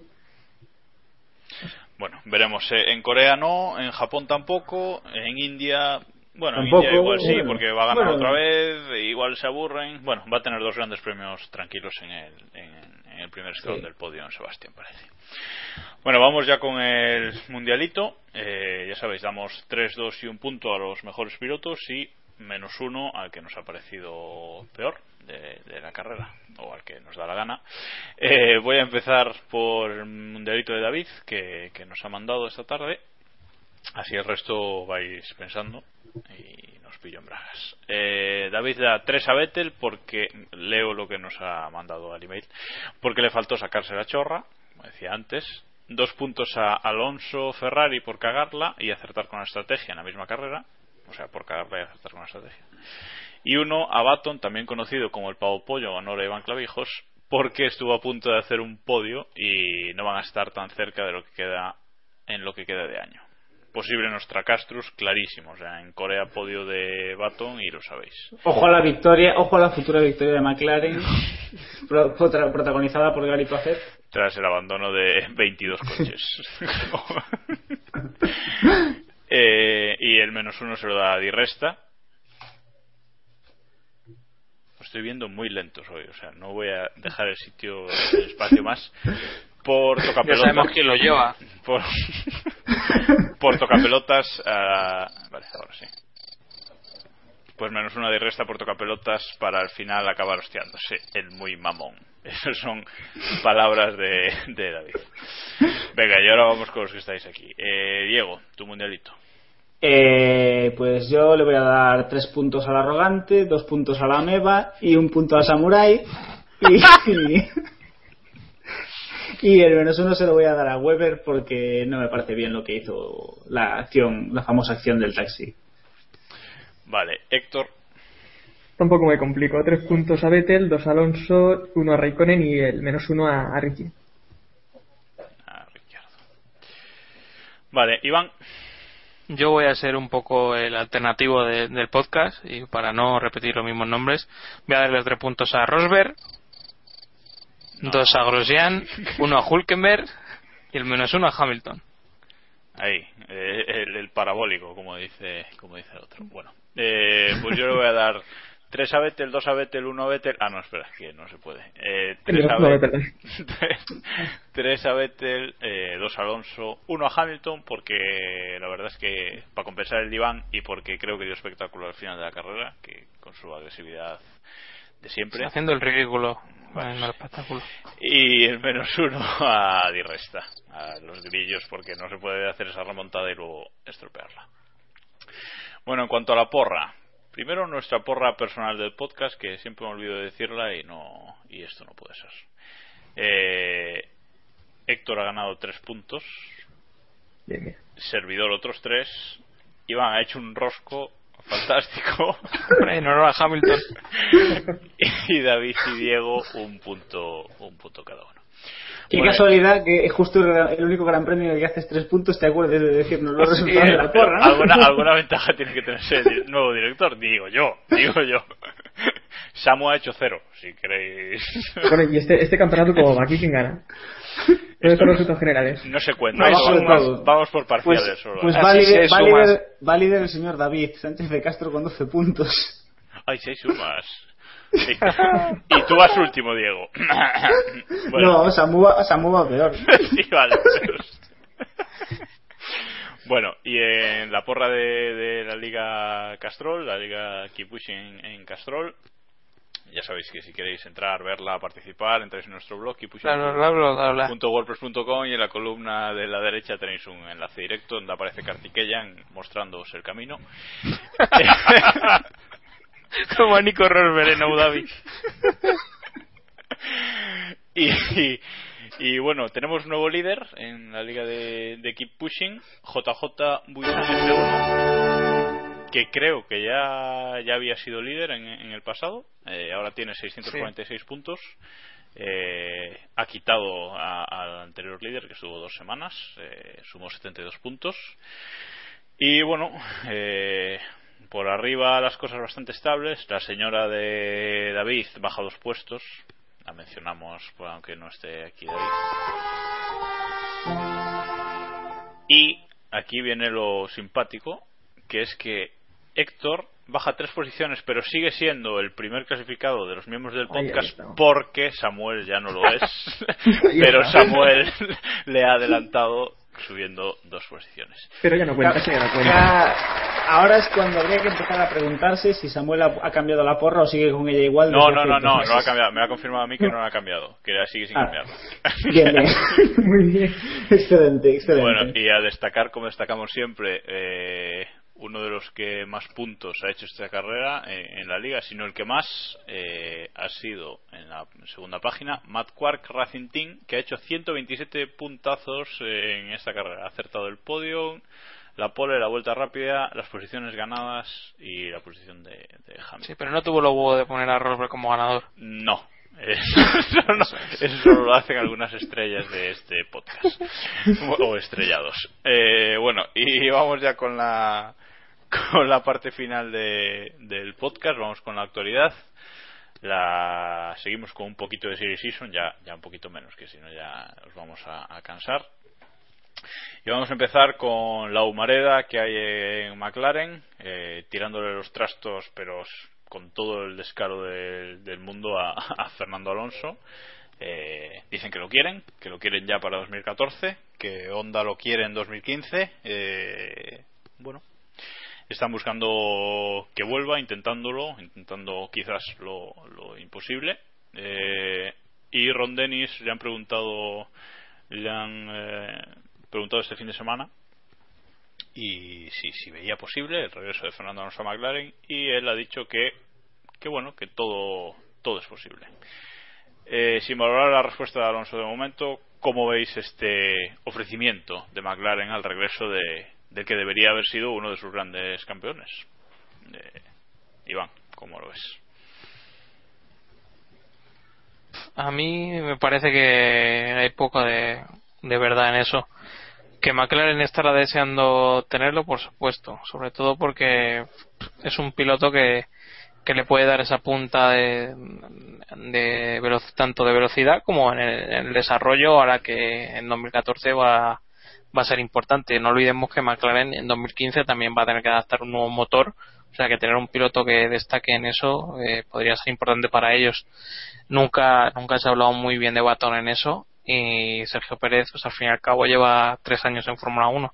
Así que yo creo que se- sería un buen fichaje para ellos, pero claro, Alonso de momento para el año que viene no creo que se vaya a McLaren y Dios dirá lo que pasa en 2014, ¿no? Veremos a ver, en 2015 podría estar todo abierto otra vez. Eh, Héctor, ¿tú crees que Honda puede convencer por segunda vez, eh, intentarlo por segunda vez convencer a, a Alonso de que vuelva a McLaren? Yo no lo veo. Estaría, estaría bien verlo, pero, pero no lo veo. Eh, lo que sí que creo es que a McLaren y Alonso se quedó la espinita esta de. Porque creo que los dos, o al menos más Alonso, soñaba con, con ser campeón, ¿no? El tercer campeonato con McLaren como, como lo había hecho Senna y así lo comentó en alguna ocasión. Y creo que esa espina se le quedó. Eh, imagino que también McLaren, después de, de visto lo visto, también lo ocurrido con ahora con Hamilton y tal, pero la verdad es que no lo veo. Y Alonso se le ve muy unido a Ferrari a pesar de, de las últimas eh, de las últimas los últimos rumores o las últimas disputas que, que se comentan y me cuesta me cuesta creerlo. Creo que si Alonso se fuera algún equipo en un futuro sería mm, para retirarse tal vez en Enston, que si no ganara en Ferrari, por, por retirarse en la que ha sido su casa, ¿no? Pues yo, mira, ta- tampoco lo veo, eh, vamos, ni de lejos. Los derroteros de, de la Fórmula 1 han ido por, por donde han ido. Pero yo creo que nada le gustaría más a, Alonso que retirarse pilotando un McLaren Honda. Eh, veremos la decoración que tiene, pero si ya es rojo y blanco ya le, le enamoraría totalmente. Eh, él ha dicho eh, ante estos rumores que, que no, directamente que no, que él está con Ferrari y que se quiere retirar en Ferrari y que ama a Ferrari y bueno, todo lo que lleva diciendo en los últimos años. Pero no sé, ¿cómo lo ves, Diego? Pues yo a priori, pues como todo el mundo lo veo casi imposible, pero después, como dije el capítulo pasado, después de lo que vimos con Hamilton y de lo que hemos visto con Raikkonen, porque yo veía casi tan complicado que Raikkonen volviese a Ferrari como que Fernando volviese a McLaren y la Ferrari a la que vuelve Raikkonen es casi la misma que dejó y sin embargo la McLaren a la que volvería Alonso es una McLaren muy diferente. Ron Dennis está ya apartado del mundo y seguro que estaría dispuesto a echarse aún más a un lado si con eso consiguiese un piloto competitivo que ahora no tiene. Y no sé la llegada de Honda quizás podría motivar a Fernando. Especialmente yo creo que a día de hoy es imposible, pero que si el año que viene Ferrari no consiguen, vuelven otra vez a no tener un coche en condiciones y a no saber trabajar en el desarrollo, yo creo que Fernando quizás sí se plantease una salida y realmente eh, es la opción que tiene. Es decir, Mercedes está lleno, Red Bull está lleno, Ferrari no tiene coche, pues lo que le quedaría sería tragarse el orgullo o hacérselo tragar a McLaren y, y volver allí. Pero Eso mismo. Hacer, Pero- hacer- ¿no? Pedir que Ron Dennis le pida perdón de rodillas o algo así.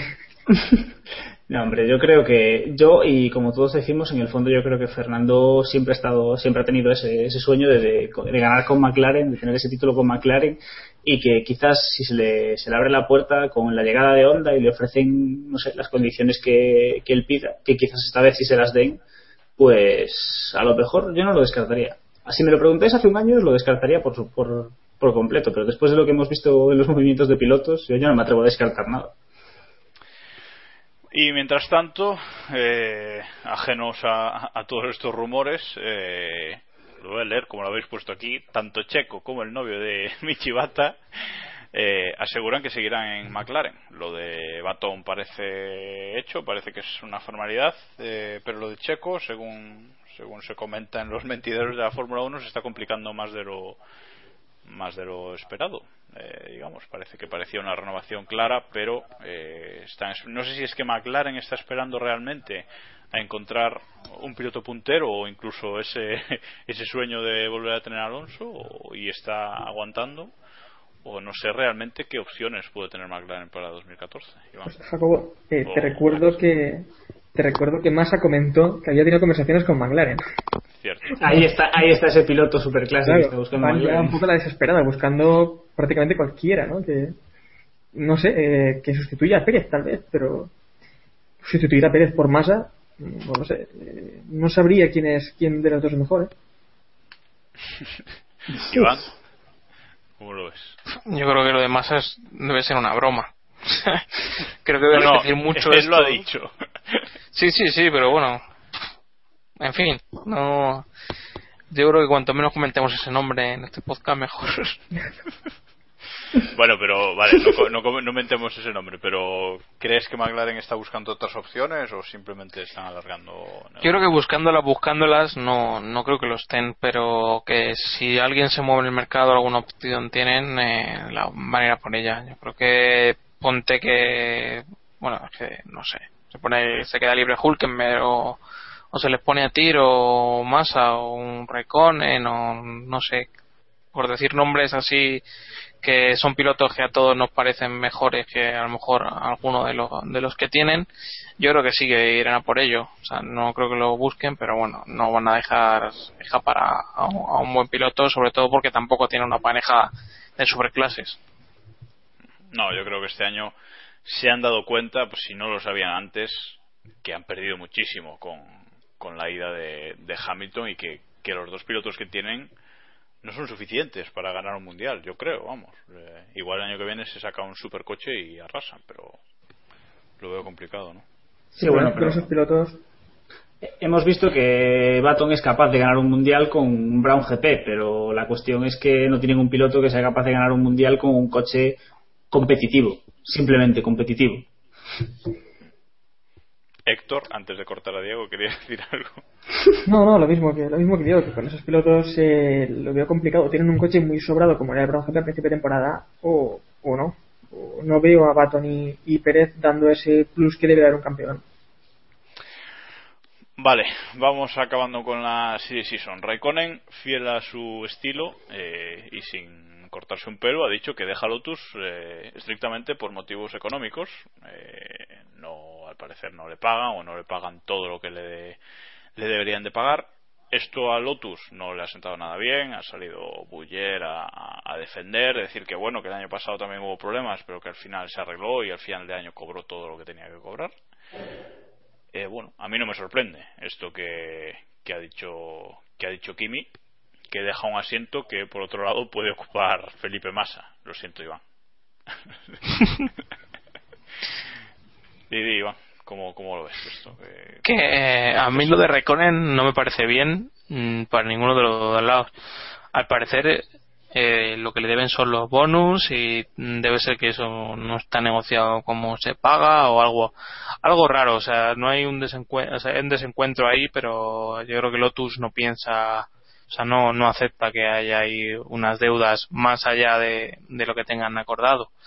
Y no sé hasta qué punto me parece bien lo de lo de Raikkonen. Yo creo que decir eso en una rueda de prensa no te hace bien a ti, no te hace bien a todo el equipo y tampoco le hace bien a Ferrari por el decir que te has ido con ellos solo por dinero. O sea, eso yo creo que, que le marca de, de cara al año próximo y tengo la impresión de que, de que también estas últimas carreras con Lotus van a ir bastante mal de ambiente cuando siempre han tenido un ambiente bastante bueno. Bueno, para empezar, ya le han, ya este gran premio ya le han clavado puñales en la espalda o algo así, creo. No, y, y según se rumoreaba, Lotus eh, estaría contemplando la idea de, de, ver a ver qué pueden hacer con Raikkonen. O, o sea que yo creo que podrían, que tienen algún tipo de, de cláusula o demás por la que una declaración así les le podrían hacer algo a Kimi, no sé si deportivo o económico. Bueno, económico a lo mejor le dejan sin pagar lo que queda. Diego. Deportivo se tomará unas vacaciones. Ya ha perdido el mundial, así que no creo que le preocupe mucho tomarse unas vacaciones hasta el año que viene. O sea, no sé. Sí, lo que, lo que no sé si Lotus es una tontería, ¿no? El largar a Raikkonen cuando es el tío que te está sacando los resultados, ¿no? Sí, a lo mejor largas a Raikkonen y te encuentras con que pierdes una plaza en el mundial de constructores que Eso te va a dar mucho dinero. Pero bueno, bromas aparte, yo creo que no Hombre, estuvo bien. Que una Kimi- plaza, una plaza en el mundial de constructores. No, no la van a perder. Están cuartos con McLaren a muchísima distancia, a 130 puntos, no sé. Hasta qué punto. Sí, bueno, la cosa, la cosa está ahí un poco estable, pero bueno, aún pueden, más ha dicho que va a dar todo lo que tiene, así que aún pueden adelantar a Ferrari perfectamente. Solo están a 70 puntos. Eh, pero, eh, no sé, a mí, a mí la verdad es que no me parece, no me parece muy correcto lo que ha hecho Raikkonen, pero bueno, él sabrá sus motivos o ninguno, porque viniendo de Kimi puede simplemente haberlo dicho porque sí, como el que dice que le apetece tomarse un helado, pero no sé, no me parece del todo bien lo que ha hecho y está, sería interesante saber qué es exactamente lo que se le debe, si es que se le debe algo, que yo supongo que sí, si no, no creo que entrasen a esos juegos, pero vamos. Es una, es una forma un poco triste de que acabe una relación que parecía que, que iba bien. Bueno, a mí, a mí personalmente no, no, me ha parecido mal. No sé, Héctor, ¿qué opina por acabar ya las opiniones eh, sobre este tema? Yo, yo es que el sábado en, en- en la lista que tengo de Twitter de oportunistas y tal, eh, llegué, llegué incluso a llegué incluso a leer que, que Lotus había dado el, el coche pata negra a Grosjean y que de ahí su, su tercer su tercer puesto en la Lista calificación de. Twitter de oportunistas, ¿eh? me he quedado con eso, me he quedado, Yo me he quedado- yo estoy abriéndolo. Yo estoy abriéndolo, ¿eh? Y, y nada, que se comentaba esto. Luego ya vimos el domingo que, que ay, no creo que Lotus haga esta tontería, porque vamos, eh, como, como estáis comentando, Raikkonen es su, es su primer piloto. Eh, bueno, de- realmente las cosas en Lotus económicamente no pueden estar demasiado bien, eso es evidente, porque además, bueno, dicen las malas lenguas que Massa tiene ahí un preacuerdo con ellos, pero que le han pedido incluso dinero a, a Felipe para correr, o sea que bueno.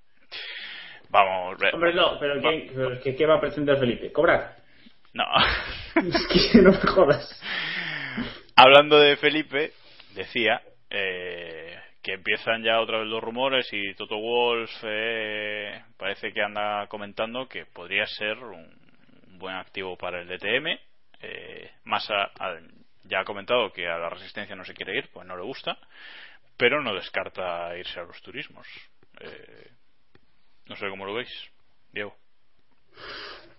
Pues. ¿Verías a Massa en el DTM? Esa es la pregunta, esa, rápido. Eh, no, no, yo vería más en su casa. Vale. Únicamente. Iván, tú lo verías en el DTM. Más que en su Bueno, casa. vería, el, vería el DTM, pero vamos, intentaría cerrar los ojos ahí cuando apareciera. vale. Pues dejamos ya la, la Siliciso y vamos con dos o tres noticias que nos quedan para cerrar el capítulo. Eh, Caterham por fin ha confirmado que seguirá con motor Renault tres años más. Bueno, amplían el, el, eh, el contrato tres años más, eh, con lo cual serán cuatro a partir de, de este año. Eh, bueno, era una noticia que se estaba haciendo esperar demasiado, pero que sabíamos que, iba a llegar. No creo que sorprenda, que nos sorprenda. Y falta todavía por confirmar esos motores Lotus, Iván. Sí, eh, parece que es, es la, la, pieza que le falta en el puzzle a Renault, pero yo creo que está bastante claro que renovará con Renault, si no, sí que eso sí que sería una auténtica sorpresa y es que no queda otra porque yo creo que pocas alternativas tiene el equipo de, de Gerard López. Este acuerdo con, de Caterham con Renault ¿creéis que asegura la continuidad de, del equipo de Fernández eh, en la Fórmula 1 al menos cuatro años o, se pueden largar en, en, cualquier momento, Diego? Pues yo creo que se pueden largar en cualquier momento. Tengo la sensación de que Caterham es, es un equipo que sí me transmite la, que se van a quedar, que tienen intención de, de seguir aquí, aunque tengan poco presupuesto y demás, sí que me da no es lo mismo que Marussia, que, sí, que casi me extraña más que, que no desaparezcan que, que, aparezcan en un gran premio, pero, pero hombre, eso, que, que un contrato por cuatro años no creo que quiera decir nada. Si se quedan sin dinero, cerrarán el garaje y se irán a su casa, sin más. Correcto. Y siguiendo hablando de Fernández, otra noticia es que Tony ha mencionado a Kovalainen como un posible candidato a volver a, pilotar a, a Caterham para el año que viene, 2014. Pues, evidentemente los pilotos de este año no le han dado el rendimiento, supongo, que esperaban y quizás busquen un piloto de garantías para 2014. Héctor, ¿cómo lo ves? Pues es que si hay un equipo que pueda apostar por Kovalainen, ese es seguro eh, Caterham, porque eh, echaron a Kovalainen sin, sin quererlo tal vez, eh, porque sabían que era que en realidad sí que era un piloto que les había dado buenos resultados. Y, vamos, si hay alguna forma de que Kovalainen vuelva a estar en la parrilla, eso es eh, seguro Caterham. Y yo creo que, es fácil, veamos. Oye, se me está ocurriendo, digo, McLaren repescando a Kovalainen, ¿eh? ¿Cómo lo veis? Uf. Uf, si no lo hicieron antes, a estas alturas. Hombre, si realmente, si lo de masa es verdad, cualquier cosa, ¿no? Pero cualquier cosa antes que masa, pero no sé. A mí Kovalainen me gustaría más para un, quizás para un equipo de, de media parrilla. No sé, me parecería un buen compañero. Sí, un buen, me parecería, yo vería un buen equipo, un Lotus con Kovalainen y Hulkenberg. Me parecería una cosa interesante, por ejemplo. Para, para, para claro. vapulear uno al otro, ¿cómo va esto? No, hombre, yo, yo realmente creo que Kovalainen es un piloto que a nivel técnico debe, tiene que aportar, tiene que tener un aporte bastante bueno. Al final, Caterham está, logró los, la, la, época en la que le fue bien, fue en gran parte gracias a la aportación que tuvo, que tuvo de Kovalainen. Entonces yo creo que sí que a nivel técnico y una temporada como la 2014 sí que puede ser bueno tener un piloto con la experiencia de, de GX para un equipo como ese. Desde luego me parece un piloto más útil que tener a Grosjean. Vale. Eh, siguiente noticia. Eh, hay un nuevo borrador del calendario de 2014 que por si no era suficiente con la última vez que lo comentamos que había 21 carreras ahora hay 22 bueno en realidad hay 20 en realidad hay 21 y un hueco eh, que se supone que es para Valencia el, sí Valencia que supone que es para el Gran Premio de, de Nueva Jersey. Albacete. Parece que, que, finalmente podría, podría entrar. Hay algún cambio más, se han cambiado las fechas de Corea y China, creo. Eh, bueno, eh, cosas ligeras con respecto a, al último. Este viernes se reúne el Consejo Mundial de, de la FIA y en teoría iban a aprobar ya eh, toda la normativa de 2014, todo eh, todo el calendario y, un montón de, de, cuestiones que tienen que quedar ya fijadas de cara al, al campeonato que viene.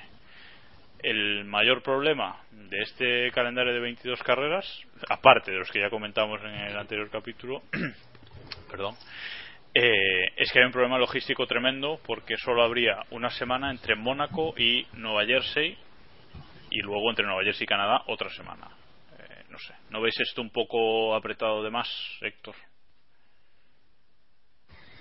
Sí, eh, bastante, bastante apretado. Yo es que a mí me gustaría un campeonato de 16 carreras, también más que nada porque hemos visto lo que está ocurriendo esta temporada. Que las últimas carreras eh, para el campeonato ya nos dan muy igual. Que sí, que las carreras después están divertidas a lo mejor, eh, al menos por las posiciones detrás, pero en lo que es el campeonato, yo creo que con 17 carreras, 18 como mucho, tenemos más que suficiente. Y tampoco creo que una carrera todas las semanas mm, nos guste. Bueno, algunos a lo mejor sí, pero a mí vendría ya. Quiero salir algún fin de semana por ahí. bueno, el año tiene 52 semanas, 22 Claro, claro. semana ocupados. Bueno, ya se va quedando corto. Otros 30 de fiesta en Pero a, Valencia. a Héctor, a Héctor no le llega, hombre. Ese es el No, a ver, es que me, me pierdo mucha fiesta por, por las carreras. Solo puede ir de lunes a domingo, tío. O sea, siete días a la semana son muy pocos. Bueno, Iván, ¿cómo ves ese problema logístico ahí que, que podría surgir? ¿Y Pues- crees realmente que Nueva Jersey va a estar o no? Desde que ha salido este tema no duermo por las noches, tengo que confesarlo. ya, ya me imagino ya.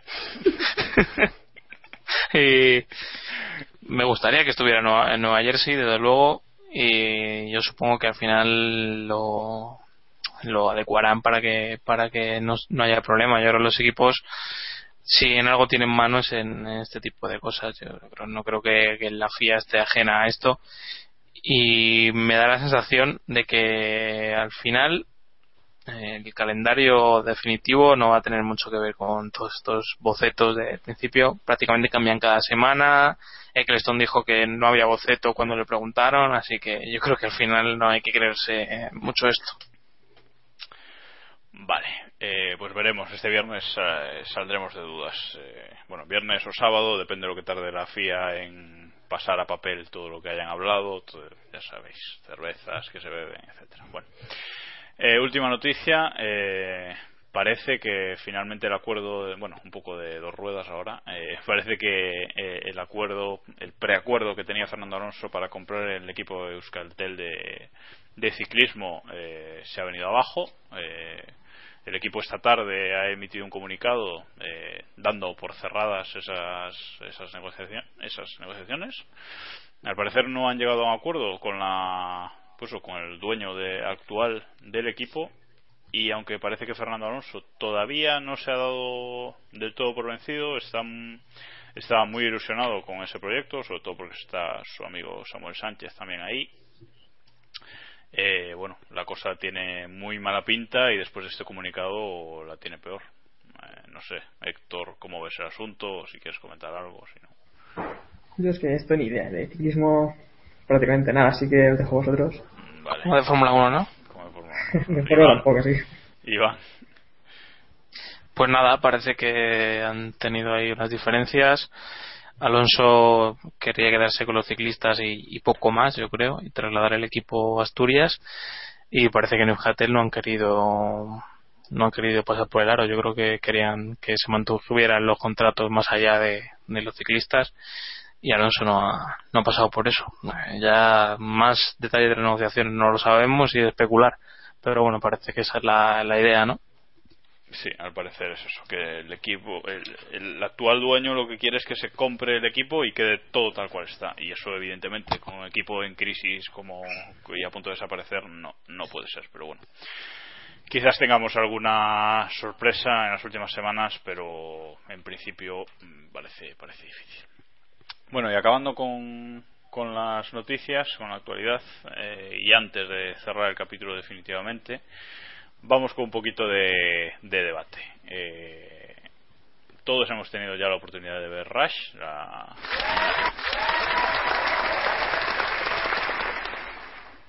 la película sobre, sobre Fórmula 1, sobre la rivalidad.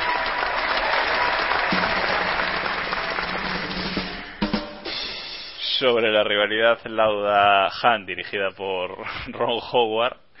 Eh, en el anterior capítulo solo Iván la había podido ver, ahora todos hemos podido ir al cine y verla, al menos eh, doblada al castellano, en versión original. eh, solo David, de hecho, creo que solo él la, la ha podido la ha podido Creo bueno, que no, ¿eh? sé. Creo que la Creo- veo en- creo que no, ¿eh? doblada. Bueno, oportunidad tuvo. Si la vio doblada fue por vicio. Eso está, eso está claro. Eso es otro tema. Fue por Bueno. añoteo de no pagar la entrada. Pero bueno, Justo, justo, justo, justo. ahora que no está se puede decir. Bueno, eh, entonces nada, vamos a comentar qué nos ha parecido, aunque antes de comentarlo a los que estamos aquí, os voy a dejar con un audio que nos ha mandado David, rollo enfurecido, sobre lo que a él le, le ha parecido. Escuchadlo y, y volvemos ahora. Bueno, ya que no puedo estar para grabar el capítulo número 99 de nuestro podcast, no podía dejar de eh, evitar que os quedéis con la intoxicación absoluta que van a, a cometer tanto Jacobo como Héctor como Diego acerca de Ras. Para mí es una de las películas de la década, sin duda alguna. Quien esperaba ver una película de coches se ha equivocado totalmente porque no es una película de automovilismo como podía ser eh, por ejemplo Grand Prix que sigue siendo la cumbre de, las películas de carreras o, o, Le Mans con Steve McQueen. Pero esta es una película maravillosa. Daniel Brühl hace un papelón brutal aunque en el doblaje le hayan puesto voz de adolescente. Eh, bueno la figura de James Hunt yo creo que podía haber dado un poquito más de juego, pero el actor elegido da para lo que da. Y qué carajo sale Olivia Wilde, que eso siempre alegra la vista a todos. Así que ya sabéis, gastaros el dinero en Berras, no hagáis caso a Jacobo, que no tiene ni puta idea de cine, esto es así. Y, y ya está, eso, que vayáis a Berras y keep pushing y esas cosas. Hala, hasta luego. Bueno, eh, a ver entonces. Eh, yo voy a ser más polémico seguramente, así que os voy a ir dejando a vosotros. Eh, Iván ya nos dio una opinión positiva en el pasado capítulo. Diego, ¿tú qué te ha parecido Rush? Eh, una gran película, me parece una. Me, me, ha encantado. Me, por desgracia no he podido volver a verla. A ver si mañana o pasado puedo volver al cine para verla otra vez, porque me he quedado con unas ganas locas de, de repetir. Mm, eh, aún así, que quiero esperar a ver la, la versión extendida, porque todo, se nota que esa película ha pasado la tijera más de lo que debería y no me voy a enrollar todo lo que me dé la gana. Déjalo, es un, es un eh, oh, lo, y ahora ya como diría a pesar de lo que de que David intente que raje de ella me parece un peliculón y los cinco últimos minutos me parecen una jodida obra de arte. Bueno eh, Héctor en no, me parece una no, no, no, a mí me parece una película muy, muy buena. Me pareció un película. Lo que pasa es que eh, lo que dice, por ejemplo, David, de la mejor película de la década, una de las mejores películas que habéis visto, bueno, pues eso ya no lo comparto.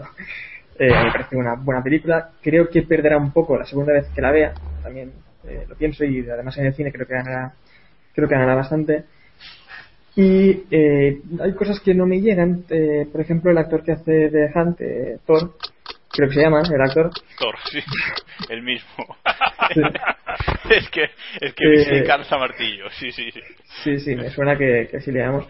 Eh, no me llega a gustar en el papel de Han, le veo un poco algún rasgo infantil y tampoco me gustan las algunas escenas en la pista, las veo muy rápidas, eh, no sé, me gustaría que se requieran un poco más, eh, retransmitir realmente cómo es una carrera y no simplemente ese estilo videoclip entre una escena y otra y de coches, eh, accidentes y no sé.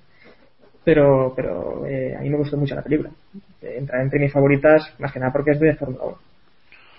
Uy, qué blanditos estáis. Bueno, venga, vale, le voy a dar yo caña entonces. Eh, a mí, personalmente, me, por lo menos doblada y esta versión de la película, me parece una película pues interesante, sí, y evidentemente es de, es de Fórmula 1 y, y por el tema pues me gusta.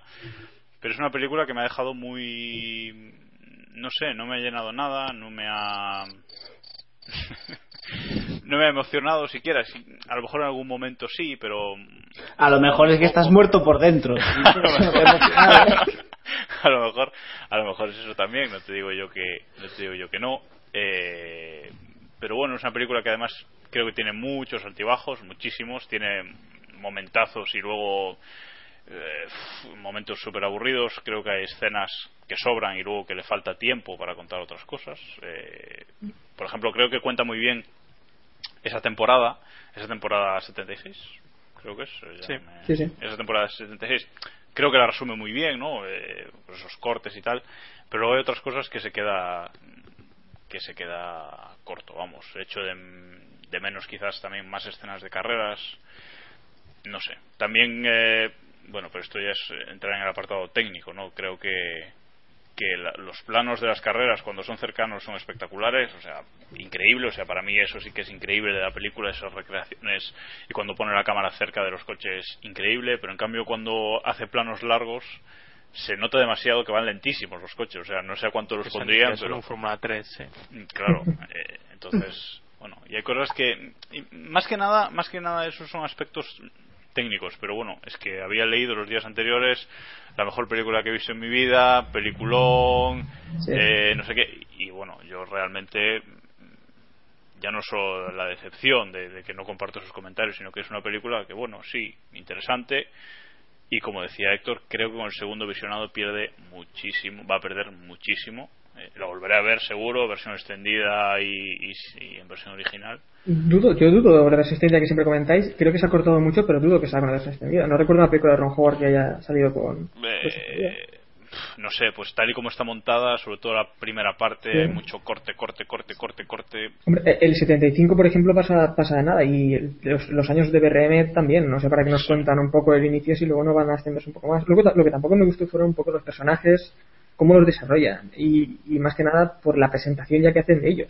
Que serán ellos hablando de sí mismos y más o menos un resumen de. Yo soy Lau- Lauda, soy calculador y soy frío y no sé qué. Y En luego cambio, Hank, eso, un eso- en cambio, a mí eso no me, no me, no me parece mal. O sea, a mí eso me gustó. vamos. Hombre, yo creo que es que si, si no, si se alargan un poco más, se va la película a las 5 horas que tiene la versión extendida de esa escena. Claro, claro. es que, Es que Bueno, es, eh, es de, así. escena, o sea. de escena se comentó que había una versión de 9 horas.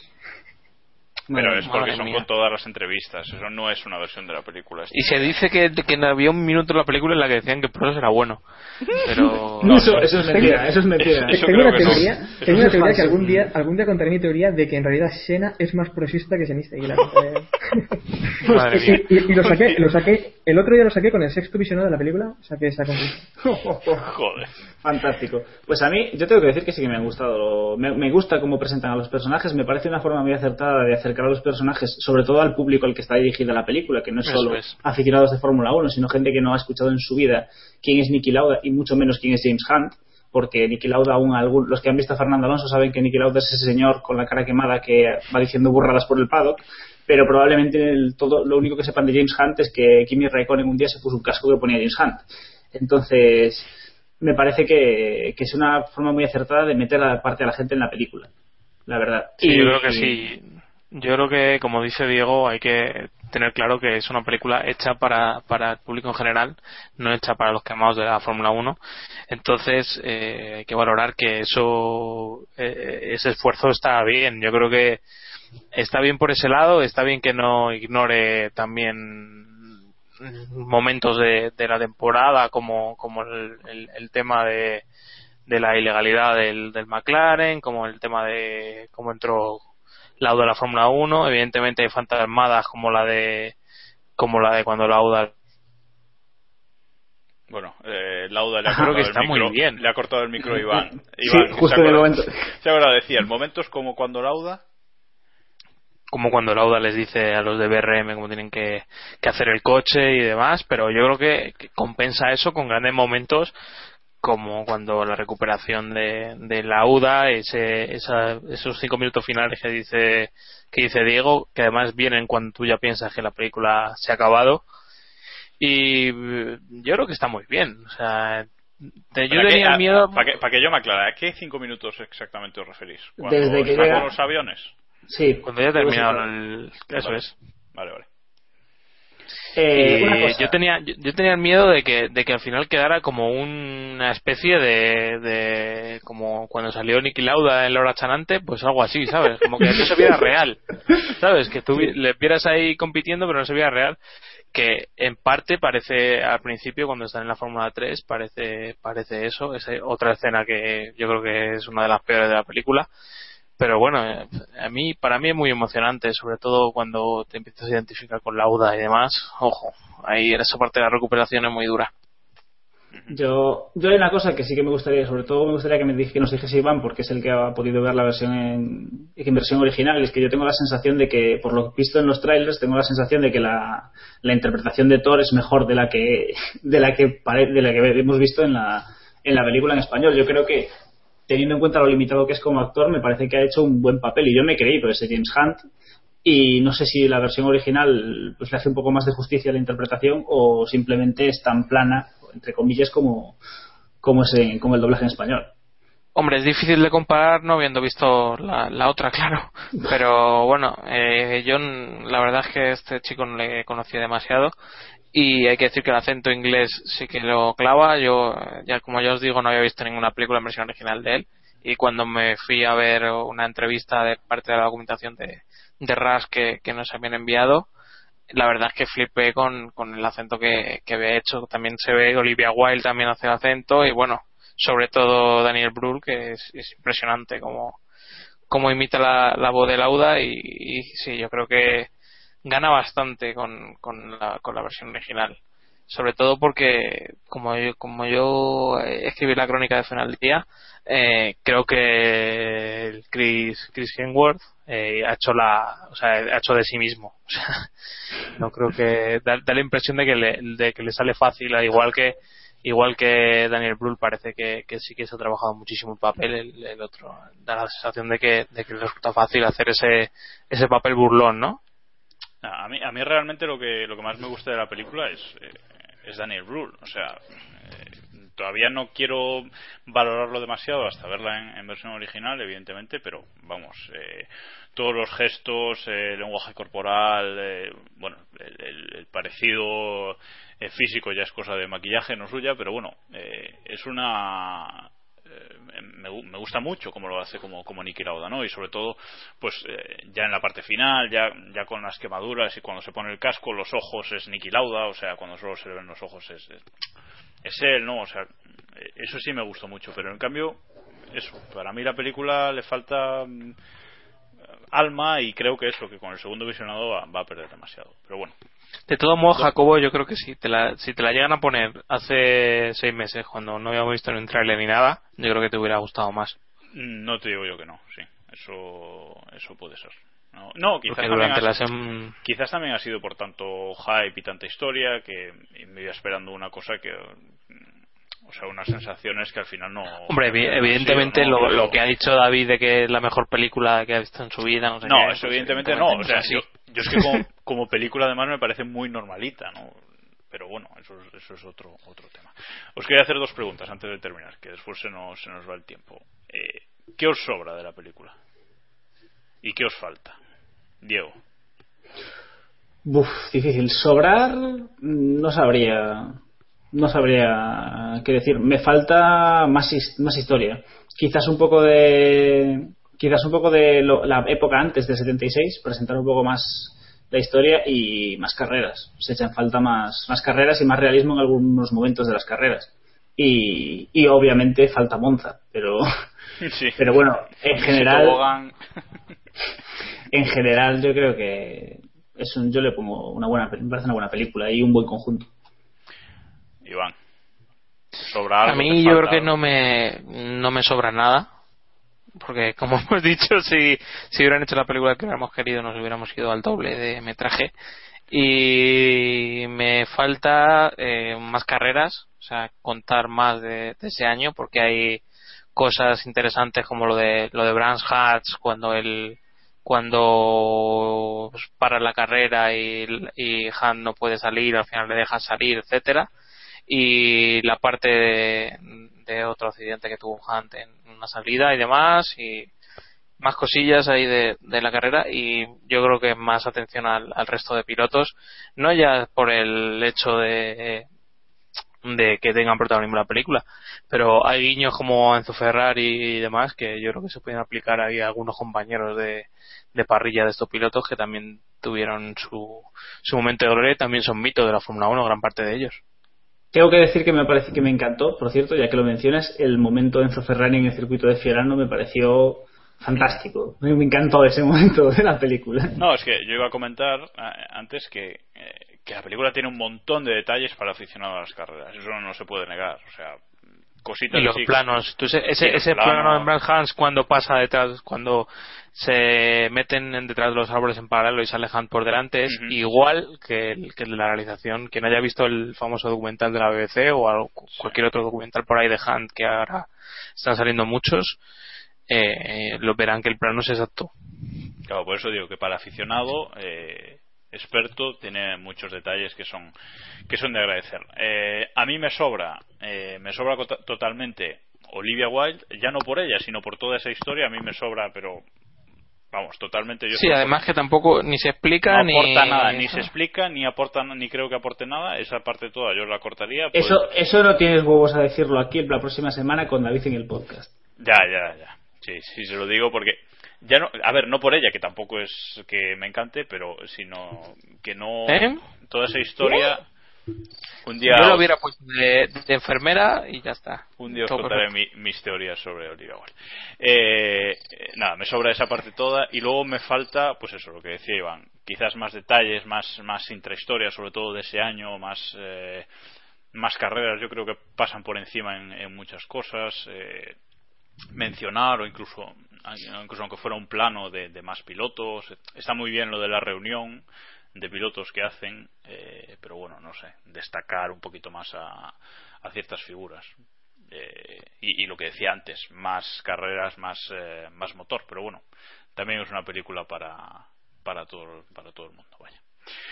Y ya para acabar con este tema, eh, una nota. Por cierto, hemos perdido a, a, a Héctor en, en esta discusión, se ha enfadado tanto que se ha tenido que Se ha ido, se ha ido, no, no era capaz de defender esa.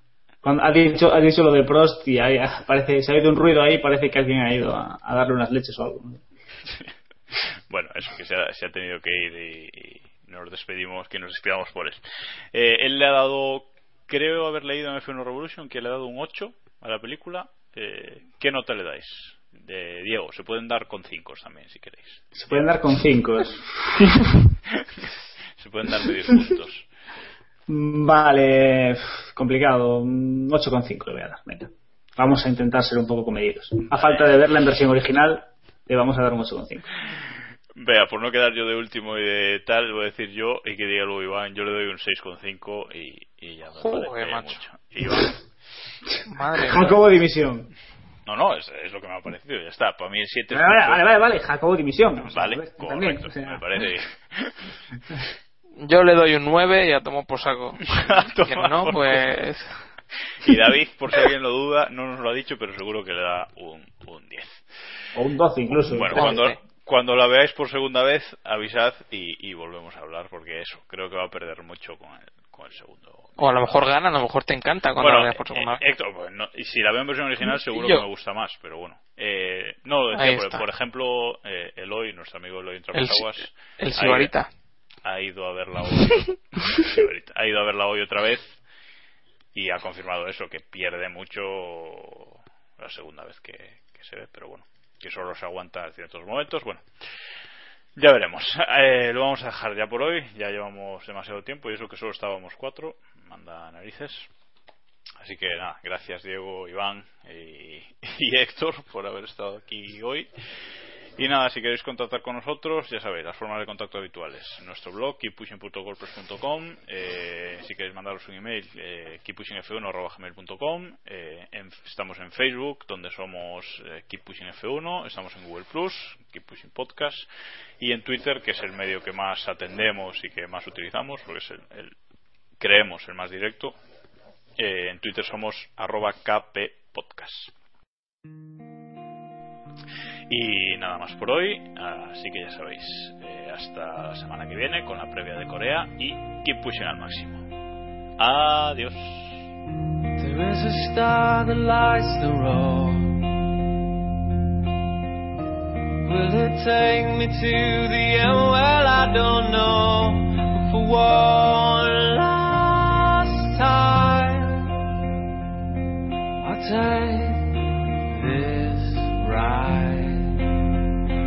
Just drive. I wanna be the only one to make it to the light.